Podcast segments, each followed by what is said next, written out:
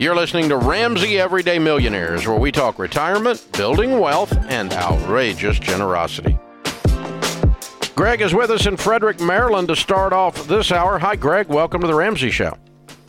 Hey, Dave. Um, how's everything going? I know, ask you how you're doing, but you, like me, are better than we need to be, right? That's exactly right, sir. What's up? Yes. Uh, I have a question for you. I've been pondering this to uh, exactly what I should do. Um, I'm retired, been retired for a couple of years. Financially, God has blessed us.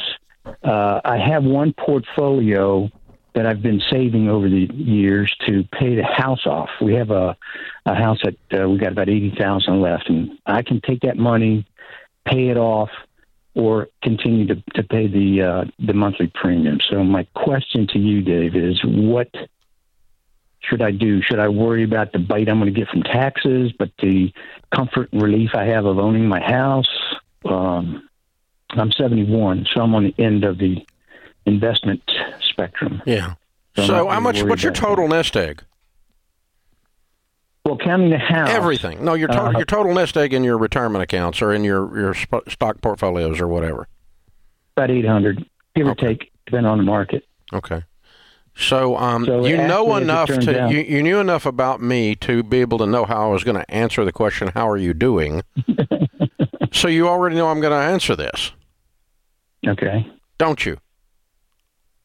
I think I do, but I'm not positive. That's okay. What I'm calling. That's okay. Okay. If you had eighty thousand dollars to your name, I would question whether you pay off your house or not because I don't want you to be broke with a paid off house.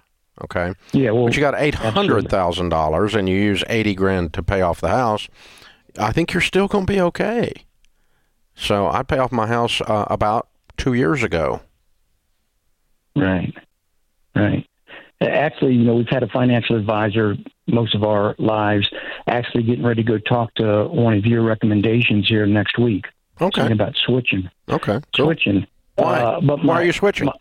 My, well, because I've been listening to you, and I you raised a good point, and I always knew it, but never really followed through with it. As far as it's my money, they should be teaching me. And the guy that we have, we've been making good money with him for years, but looking back on it, it's like, well, I've made recommendations.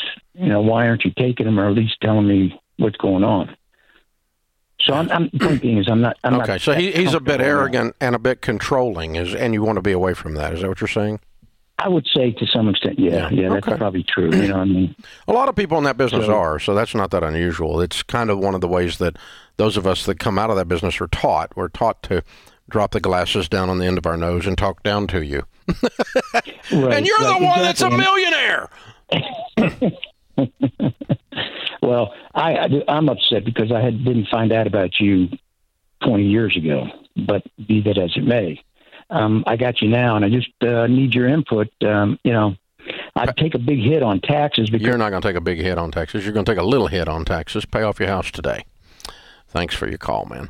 I appreciate you listening. We're honored to have you.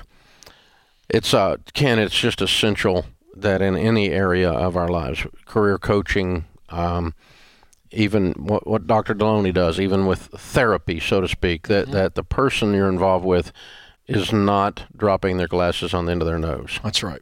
Yeah, it's you said it for years the heart of a teacher. You know, when we talk about our Smart SmartVestor pros, we're always we've told people go sit with multiple, interview them, because we want them to have the heart of a teacher, not just in how they treat you, but more importantly that they will teach you until you get it, because it is your money. We don't want somebody telling me what to do. We want someone going, okay, here's where we see a strategy, whether it be mental health or in your job and trying to grow professionally. It's always good to have a coach, but a coach who doesn't just tell you what to do, but shows you how to do it. There's a big difference. Well, and, and you know, you understand why mm-hmm. and what. Yeah.